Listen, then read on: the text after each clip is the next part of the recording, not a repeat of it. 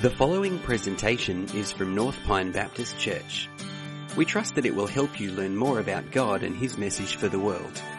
For more information and to connect with us, visit npbc.org.au.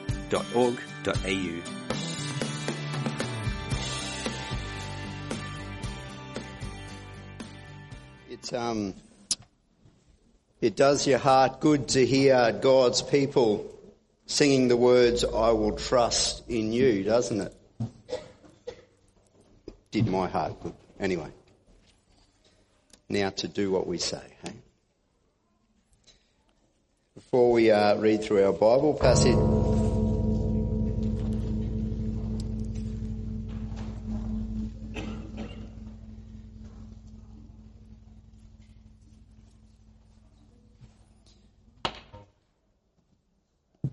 before we read through our Bible passage this morning, which will be found in Mark 5, just a, a question.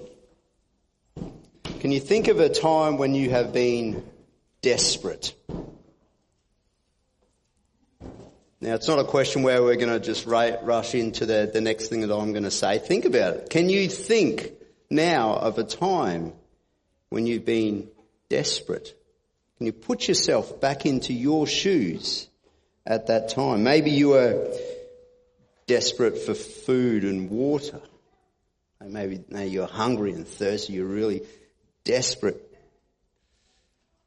Maybe you were desperate for shelter, safety. Maybe these basics of life are things, something that you, you've known desperation. Maybe you were desperate for healing to be made well. Maybe you were desperate to get out of a relationship, a bad relationship. Maybe you were desperate to find relationship. Can you remember a time when you were desperate? We normally find ourselves desperate when we get to a point where we are absolutely powerless to do anything about our situation. It might be something that happens uh, slowly over time. We've tried everything and we get to a point where we are powerless to fix or find a solution to our issues. Or maybe it happens just in a moment. The rug's pulled out from underneath us and we are powerless to do anything about it. I remember a time when I was floating out in the ocean. I was powerless. I was tired. I was going down. The only thing I could do was raise my hand. I needed someone else to sort out my situation and save me.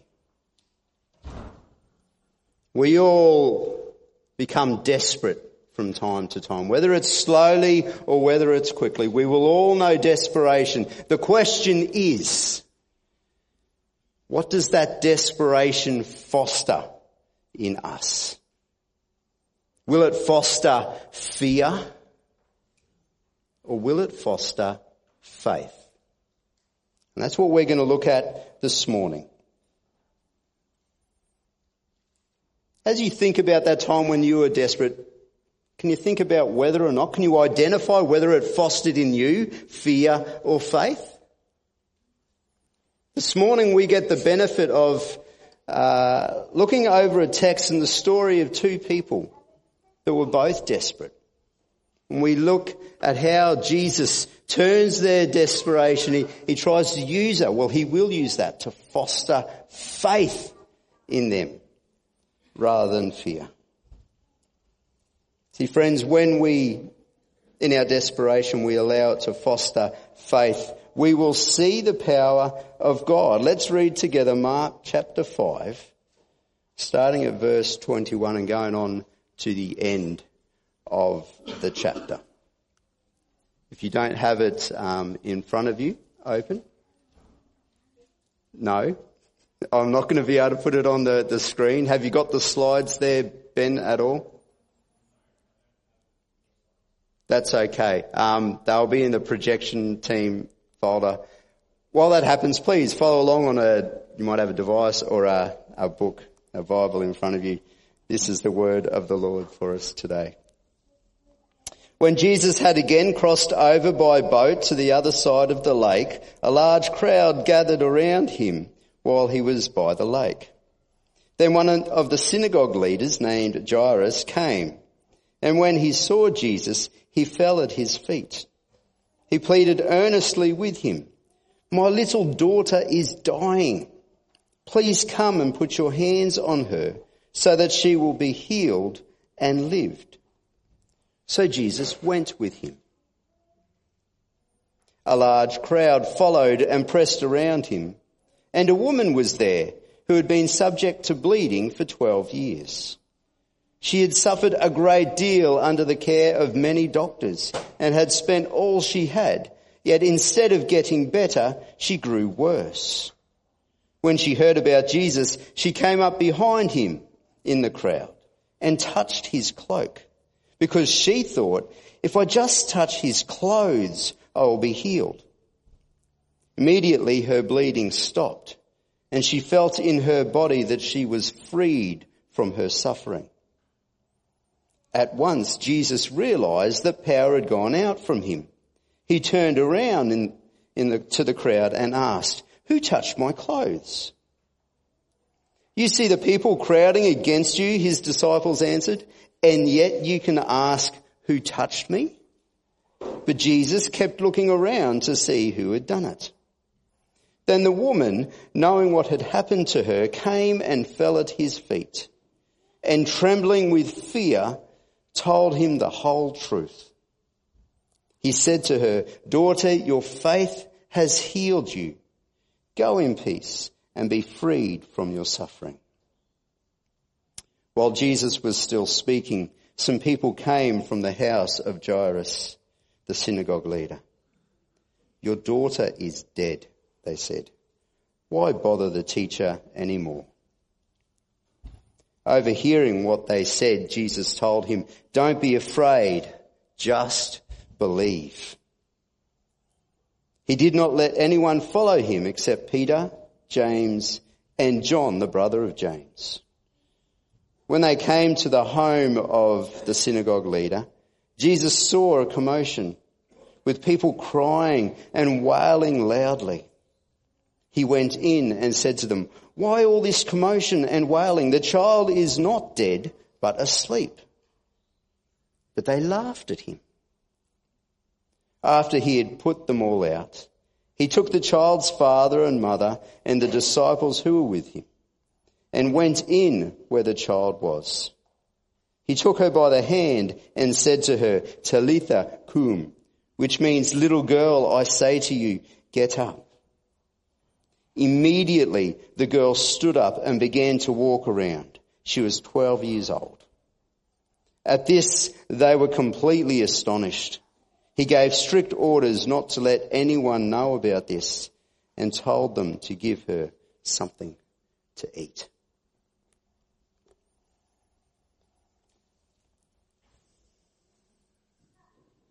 Wow. Jesus has just returned from the region of the Gerasenes, the, the other side of the lake. See, Jesus has been sort of going to different sides of the lake as we go through Mark's gospel. He's just, last week we, we learned about how he went over to a Gentile, a non-Jewish part of the lake, where he, he delivered a man from evil oppression. He's now come back over the lake, back to the Jewish side, the place where he's well known. He's well known here as a teacher as a miracle worker. He's been going around uh, freeing people from demon possession and oppression. He's been teaching with authority. He's been healing the sick. He's been, he will feed multitudes of people. He's a miracle worker. He's a great teacher. And so now that Jesus has come and stepped foot back on a familiar shore. Once again, a familiar scene greets him. Crowds gather. And what do you think the crowds are expecting from Jesus? They're expecting miracles, right? Is, is that what you would be expecting if you were in that crowd? Might get, we're going to see him do something else here. This is going to be fantastic. Well, amongst the crowd that gathers, Peter recalls two people. Two people who, apart from their Jewish culture, have very little in common. We have Jairus, who is famous. He would have been one of the most well-known people in that local community. We also have the woman who is anonymous. Peter doesn't give us her name. Jairus was wealthy. This woman lived in poverty. She'd spent all that she had. She had nothing left. Jairus was the leader of the synagogue. But because of her physical condition, the woman was forbidden to go into the synagogue. They didn't have much in common. But what they do actually have in common is a little faith in Jesus. Desperation. Imagine for a minute putting yourselves in Jairus' shoes. Gee, well, you missed so much there. It's all right. We'll catch up. Can you imagine being in Jairus' shoes? The shoes of a desperate, loving father. Now he's a well-known bloke. He's a leader in the synagogue, so he's probably an administrator in the synagogue. We're not told he's a Pharisee. We're told he's a leader in the synagogue. He can approach Jesus freely without fear or shame. Now Peter feels it significant to note his name, Jairus, which means he will enlighten or diffuse light. Or we might say another variation is, may Yahweh awaken or enlighten. Peter sees significance in the meaning of this man's name. And no doubt as we read through the passage, you can see something of what will happen there in his life. How he will live his name, you might say. And this one whom Yahweh will enlighten comes and falls at the feet of Jesus in desperation. And hear these words that he says to Jesus. He says, my little girl, my little daughter is dying. Please come and put your hands on her so that she may be healed and live.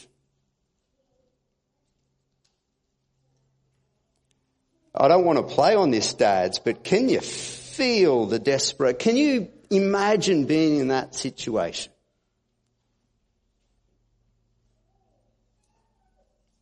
My little girl is about to die, Jesus. And maybe you can save her from that fate. Please come with me and heal her. Can you hear the fear in his voice there? Can you hear the faith and the desperation in this man's voice? His faith isn't much, but it's there. It's probably just a seedling type of faith at this point. Maybe he's, he's witnessed some healings of Jesus, some miracles, or, or maybe he's just heard about it, but there's something in that. There's something there that will bring him in his desperation to Jesus and say, please come. Can you heal her?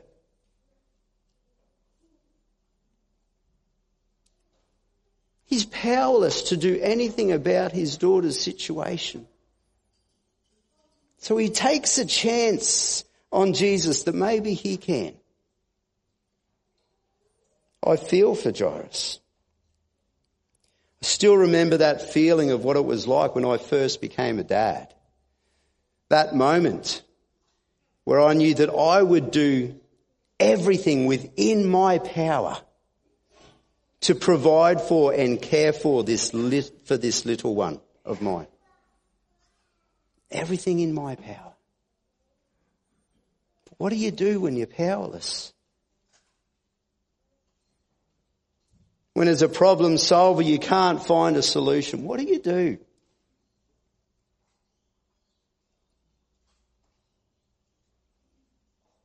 Jairus is powerless. And that makes him a desperate man.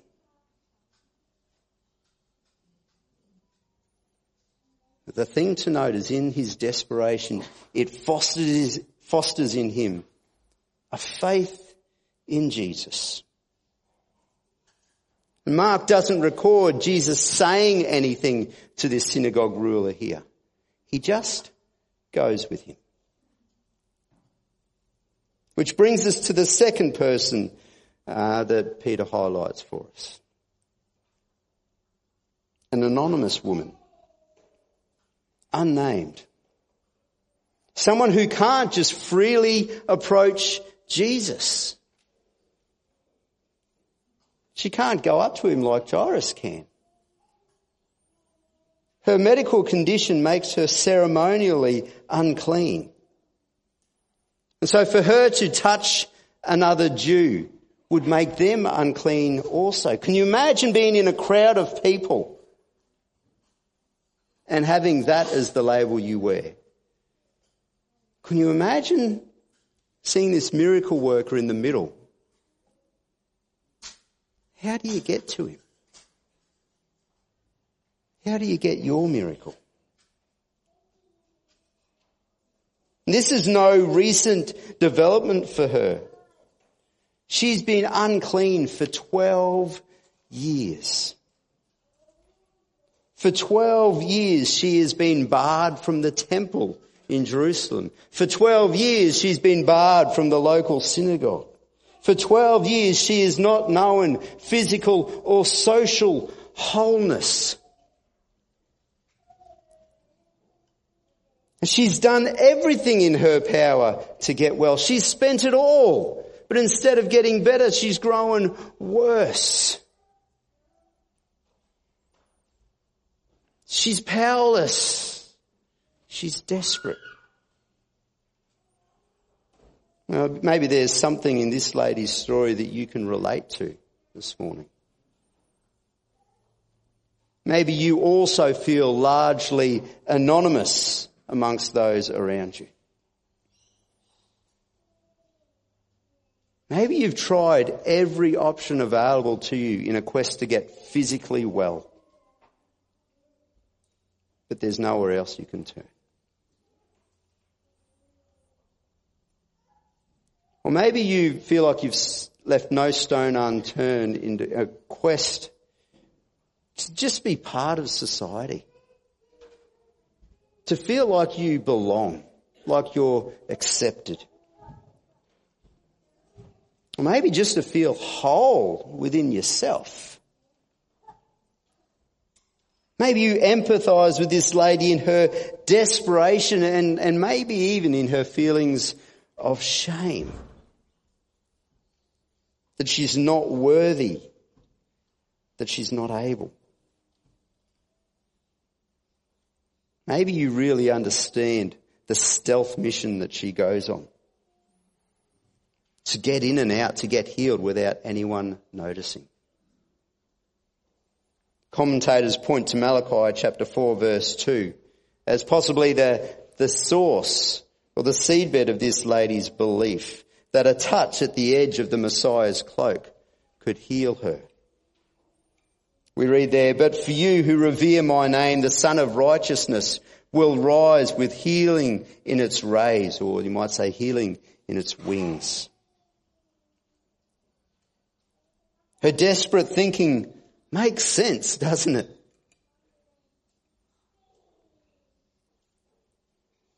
Her desperation. Yes, she's got fear there, but she also has faith, even if it is a bit superstitious. That a touch on a special garment might heal her. Because she thinks if Jesus is the Messiah, if he is the Sun of Righteousness that Malachi spoke about, then even the touch of the tassels of his cloak should be enough to heal me. If, if it is true what the prophet has said, that this man is that person, then surely I've only got to touch the tip of the, the tip of his cloak.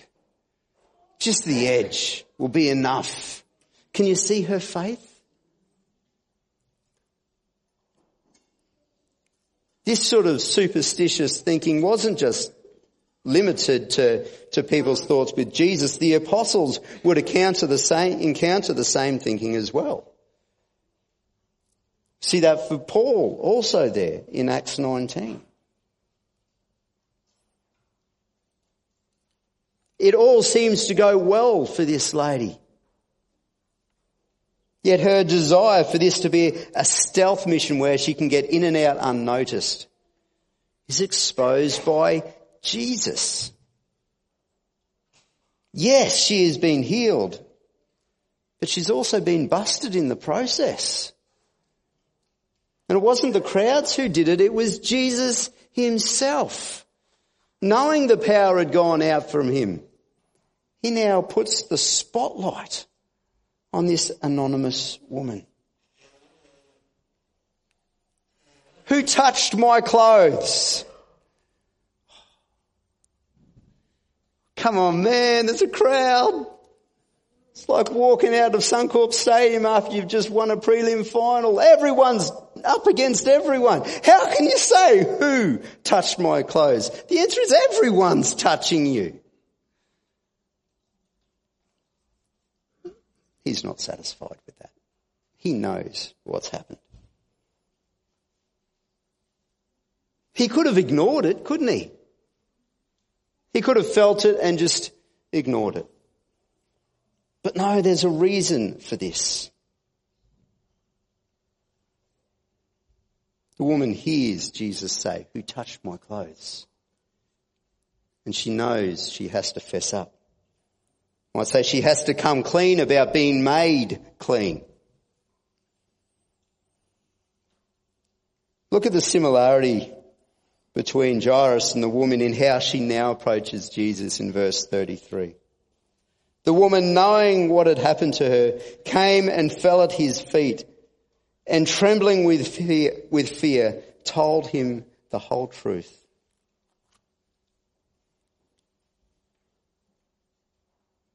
We can see a restoration already, can't we? Think also now about those who are witnessing this.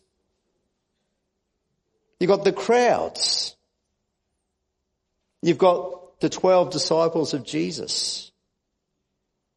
And you've got Jairus, the desperate father. Now notice what Jesus says to this woman. And think about how that might be interpreted or heard by the, the crowd, the disciples, and Jairus. He says to her in verse 34, daughter, your faith has healed you. Go in peace and be freed or be whole from your suffering. See, Jesus isn't wanting to expose her to shame. He's wanting to expose her faith. That her faith has played an important part in her healing here. So the crowd should hear this as a, a restoration of this woman. Jesus has declared her whole. That go in peace, be freed from your suffering. should also be an affirmation to them that Jesus does possess the power to heal, as they've already witnessed. He also has the power to restore them. No matter what their status is. Even if they're seen as just an anonymous, unclean, almost non-participant in Jewish society. He can restore them to peace, to wholeness. They will hear Jesus saying that faith is the path they must tread. What about the disciples? What should they hear? Well, I'm going to focus on the number 12 as we look at the disciples. Now in Mark's gospel, the number 12 is normally used to refer to the 12, the, the 12 main disciples of Jesus whom he, he called to himself earlier up on the mountain. Now there are only three exceptions to this. Two of them happen here in our passage in chapter 5 and one happens in chapter 6. The one in chapter 6 is where Jesus feeds the 5,000 and then he gets the 12, his 12, to go and collect how many baskets full of leftovers? 12 baskets of leftovers. Here we're told that this lady has been suffering for 12 years. And at the end of it we're told that the, the, the daughter, Jairus' daughter, is how old? 12 years old. I think there's something in this. And, and from what I can understand and what some commentators would point to is that these mentions of 12 are particular object lessons for the 12 disciples. See, these are the 12 men who are going to be charged with going and taking the good news of Jesus to the world. We saw there in Acts, these are 12 men who are going to be going, well, Paul will become one of the 12, who are going to go, they're going to be the apostles of Jesus who are going to be healing in his name. Very specific lessons for them. And so as they hear, as it sticks with Peter that this woman was 12 years old, and later that this daughter, sorry, this woman had suffered for 12 years and this daughter is 12 years old. There's something that connects to him. And I think it's something that speaks volumes of Jesus' identity to Israel, the 12 tribes of God, the nation of Israel. That Jesus is, in chapter 6, the provider the giver of bread of life for Israel, that he is the healer, but that he is also the one who raises daughters to life, restores them.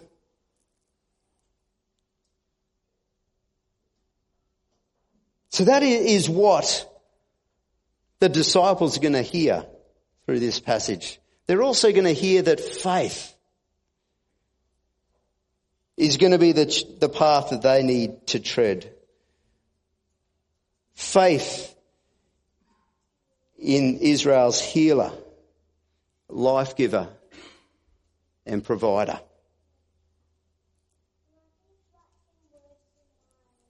All this is, is leading towards Mark chapter 8 verse 29 where, where Peter's going to, in his own little seedling faith we might say, put the pieces together and declare that Jesus is the Messiah. That's where we're heading here, although we're not going to get there. I'll let you read that yourself. What about Jairus? What might this desperate father hear? Well, I suspect that the first word of Jesus' response to this woman is going to stick with Jairus. It's going to stand out. It's going to grab his attention. In verse 34, Jesus says, daughter, your faith has healed you. Yeah, that's what I want for my daughter, Jesus. I want her to be healed. I want her to be freed from her suffering. But no sooner does Jesus finish these words to this, this lady who's been made well? Jairus receives a tap of the, on his shoulder. And there are no doubt words he has feared. He receives the news, the devastating news, that his daughter is dead.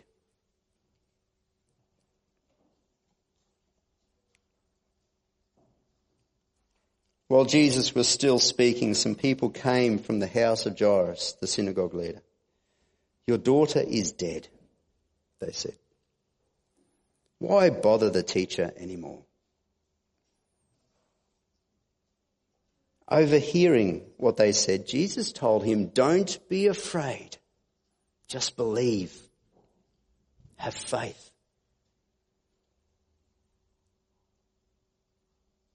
It's too late, they say. Why bother? It's gone, she's gone. Nothing more can be done. As good as this bloke's teaching is, surely death is beyond him.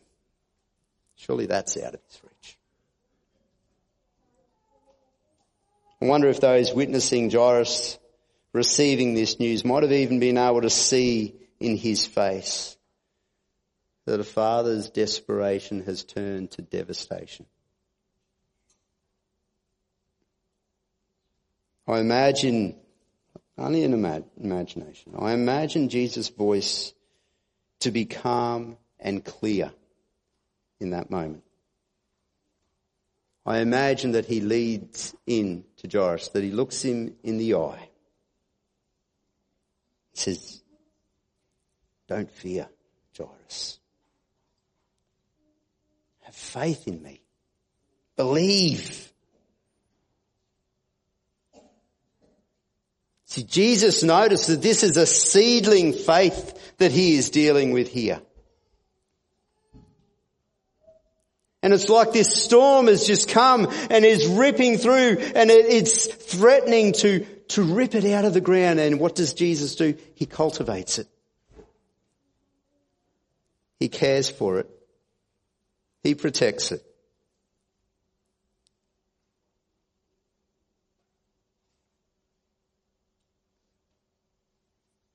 Don't fear what might be, mate. Choose to have faith in me.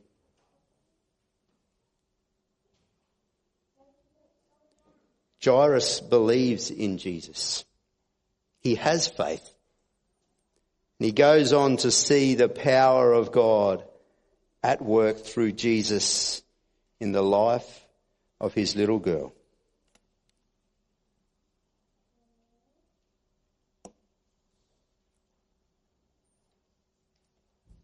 And in this passage, we see the power of God at work to restore two daughters of Israel back to wholeness, back to life.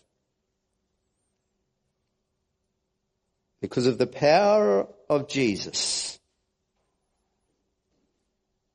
and because of seedling faith. That's all it took.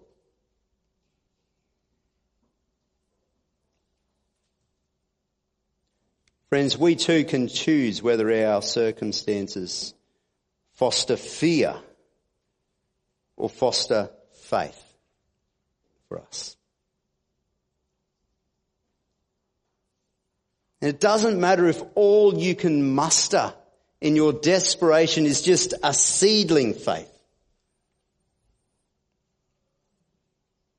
That'll be enough, right? So you don't have to have it all together in order to come to Jesus. You don't have to have it all nutted out. You don't have to be this mature tree. Just this seedling is all you need. Just a sprout. If your faith is in Jesus, that's all it takes.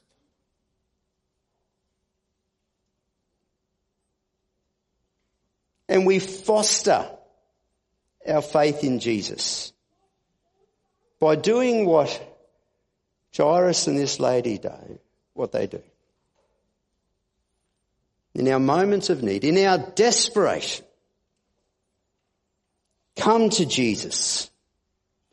Fall at his feet and tell him the whole truth. Tell him everything. The truth of us, who we really are, the truth of our lives, the truth of our circumstances. Lord Jesus, I am powerless. I finally realize that to do anything to change my situation. But I know you can. When we do this, friends, we will see the power of God at work in our lives. And through us, we will see the power of God at work in the lives of those around us. So I urge you this morning, friends, follow the example of those others. Come to Jesus. Fall at his feet. Tell him the whole truth of what's going on in your life. And become part of his story. Allow him to cultivate your seedling faith. Hear his words to you this morning. Don't be afraid. Just believe. Will you do that? Let me pray. Loving Lord and Heavenly Father, truth be told, this has just been a good story in the past. Something that takes a few minutes to read through. I go, yeah, yeah, Jesus is good.